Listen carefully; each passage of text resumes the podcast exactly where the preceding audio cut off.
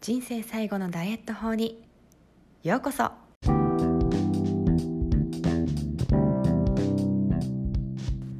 Hi everyone. アメリカ帰国子女セラピストのなほこです。この番組では見た目が変化するための心と体の話をしています。エステティシャンとなり10年が経ちましたがずっとなんでこの人は結果出るのにこの人は出ないの？そんな悩みを抱えてきました。そして私自身も産後に全く痩せない結果の出ない体になったんですね。そこで私が分かったのが栄養と心理のアプローチの必要性でした。あっと驚く変化を出したい方のためのヒントをお伝えしていきます。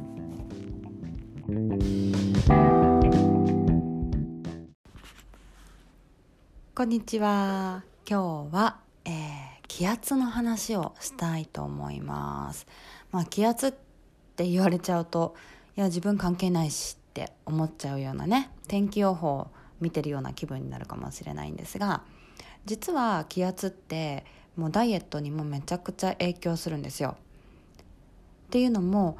例えばですよこうよく低気圧の時頭痛するんですって人いませんか？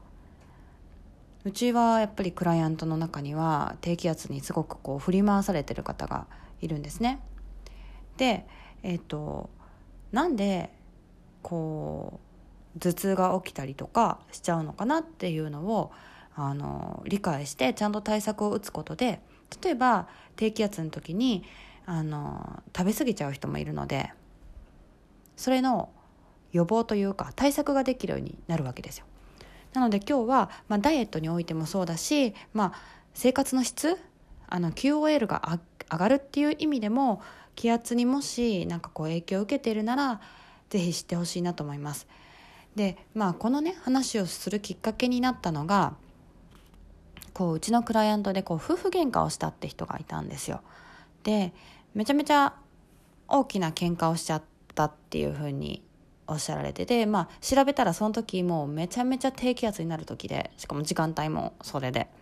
なのでああまあもちろんねあのその気圧がなかったとしても喧嘩はしていたかもしれないけれどもまあ余計にこうヒートアップさせる要因になったろうなと思いました。なので私自身も夫婦喧嘩ってあのするんですよ。当たり前ですけどね。で結構ね気圧見るとああ気圧の時にしてんなって 思うのが多いです。まあまあそこは余談でしたがじゃあまず低気圧についてね話したいと思います。あの低気圧って言葉から分かるようにあの圧が低くなるんですよ。なので体としてはギューって押されてるんではなくてその押す力が弱くなってる空気からの。なので圧が弱くなるので体が膨張します。じゃあ膨張するとどうなるかっていうとまあ体としては低気圧の時ってむくみやすくなったりとかあとは血管がブワーって拡張するので広がっていくのであのその広がる時に出てくるその痛み物質があるんですけどあのそれが出やすい痛み物質がちょっと出強い方にとったら片頭痛とかそういった痛みっていうのが出てきます。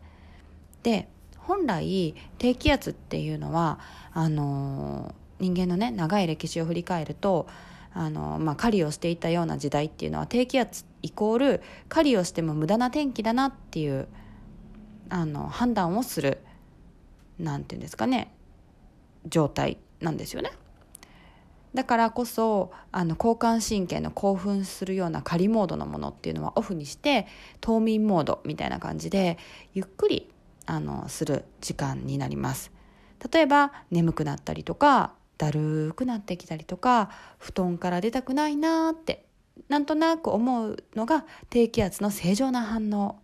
なんですね。ただあのその交感神経をあの興奮のやつをですねオフにした時に働くこのリラックスのこの副交感神経があんまりにもこう強く働きすぎてしまうとバランスを取ろうと思って逆にあの交感神経がスイッチオンになったりしちゃうんですよ。そうすると低気圧って本来はだるい眠い布団から出たくないみたいな反応が正常でゆっくり過ごす日なのにあのこうカリカリカリカリしちゃう逆の反応がめちゃめちゃ強くなってきますでこういうのがじゃあ起きる人起きない人っていう何が違うのっていうとまあ普段からじゃあどれだけ体内バランスが取れてるかっていうのが根本的なポイントになってくるんですね。普段からこう交感神経がすごく優位な方にとったらブーンってこう反対の副交感神経に振られてしまうとあのそれを異常状態だと思って補おうとして逆にこう交感神経を出しちゃうんですよね。だからこそいかに普段から整えておくのか置くかっていうのが大事です。で私って交感神経優こう強いのかなどうなのかなって思うのであれば例えば肩とか首がいつもバッキバキだなとかこう怒りっぽい怒りっぽいあとはイライラしてたりとか相手になんかマウンティングしちゃうよなみたいなもしそういうのがかん、まあ、あとは感情のブレとかですね、うん、があったとしたらまあ比較的その傾向はあります。もちろんその低気圧の時に出てくる症状で見れば、まあ、一目瞭然というか、まあ、整えるまだ伸びしろがあるんだなって思ってもらえるといいと思います。でやっぱりこういうふうに低気圧になるたびに感情がバンバンバンバン揺れちゃうってなるとメンタル的にもかなりやられてきます。例えばなんかこう悩み事がすごく強くなったりとか、うん。まあ、ありますし実際低気圧の時にスーパーとか行くと結構イライラしてるおじさんとかおばさんいたりするんですよ。で喧嘩が増えるのもやっぱり低気圧の時。だからダイエットで言うと私ってもう絶対ダメだみたいなとかなんかこうへこんじゃってすごい食べちゃったりとかまああとはすごいあの例えば交感神経がいっぱい出ちゃってアドレナリンがグワーって出ちゃってると、まあ、高血糖と低血糖っていうあの血糖の乱高下もまた起きてくるんですよ。そうするとあの低血糖の時っていうのは細胞にとったら飢餓状態ですからお腹すいたってなって爆食しちゃうんですよね。でまた爆食してあのメンタルもやられますよねなんで食べちゃったんだみたいな罪悪感あとはせっかくこううまくいこうと思ってうまくいってきてたのにそれをダメにしちゃった自分とかね。でもそれっていうのはやっぱり自分のせいとかあのそういう問題ではなく気圧の問題だと、うん、もちろんね根本を正すとその気圧に影響されている自分っていうのが存在するっていうのは確かなんですけどまあそういうのそういう気圧のこう影響っていうのを知った時というか知ったことによってあの知らない時っていうのは単純に自分を責めますよね。私って全然できないじゃんとか根性なしとかね。またいつもと同じパターンとか。いろいろ思うと思うんですけどいやいやそうじゃないよって症状ですよそれもっていう。そういうことを知ればじゃあそこをケアしていこうっていう切り替えになっていくと思います。まあそんなこんなでですね。まあ私自身もですね影響をたまに受けてもしくは主人が影響を受けてわーってなってる時もあります。なんかわー、まあ、本人はね何にも気づいてないし栄養学に全く興味ないので ねありますよね。奥さんこんなマニアックなのに旦那全く興味なしってやつ。うちも例に漏れなくこれなのであの私は向こうがカリカリしてる時とかってこの時間は低血糖だなとか早く食べさせてから喋ろうとか あとはあ低気圧の時にまたすごいマウンティングしてくるとかいろいろ思うんですけど。でもまあねあのそれが原因って分かってるのでそこまで腹が立たないっていうのはありますね。ちょっと面倒くさとは思いますけど。これ聞いてないことになりますけどね。まあいいや。でまあまあまあ、えーと、そんなこんなでじゃあとりあえずねどうしようっていうところでえっ、ー、と長い目で見て、まあ、カフェインをねたくさん取ってたりとかして交感神経をバンバン刺激してるような生活をしているのであればまずはカフェインレスのねコーヒーを取り入れてあのだんだんだんだんこうカフェインから抜け出していくっていうのも一つ。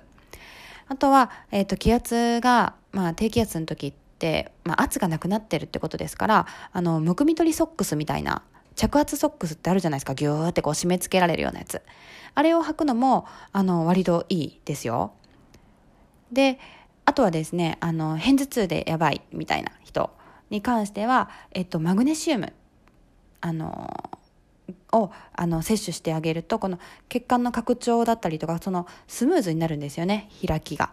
うん、なので非常におすすめです。あの例えばマグネシウムっていうとこうにがりとかスーパーに普通に売ってます。にがりとかあとは、えーと、海外在住の方であればトレースミネラルを買ったりとかそれをまあね1日かけてにずっとこうお水の中に垂らしながらちょびちょびちょびちょび飲んでいく。とかあとはエプソムソルトっていうのが売ってるんですよ。それお風呂に入れるこう入浴剤みたいなお塩みたいな感じなんですけどそれを入れて入ることであのマグネシウムは経皮吸収もできますからあの気圧やばいなーって思ったらもしお家にいるんだったらお風呂に入るとかね。そういうのもあのとってもおすすめです。ということで今日は、まあ、気圧とメンタルかなうんまああとは頭痛とかの話もしましたけどねまあそんな話をさせていただきました。I hope you enjoyed. Well, bye bye. 今回の番組いかがでしたか？この配信がお役に立ったという方がいらっしゃったら配信登録お友達とシェア。レビューをしていただけるとモチベーションになります。自分らしい魅力あふれる生き方をしていきたい方は個別カウンセリングセッションをエピソードメモのリンクからお申し込みくださいね。また毎月1回開催しているリアルトークができるオンラインお茶会も募集中です。初めての方も大歓迎ですよ。詳しくはメルマガにてご案内していきますのでぜひ無料で登録してくださいね Well, talk to you soon. Bye bye.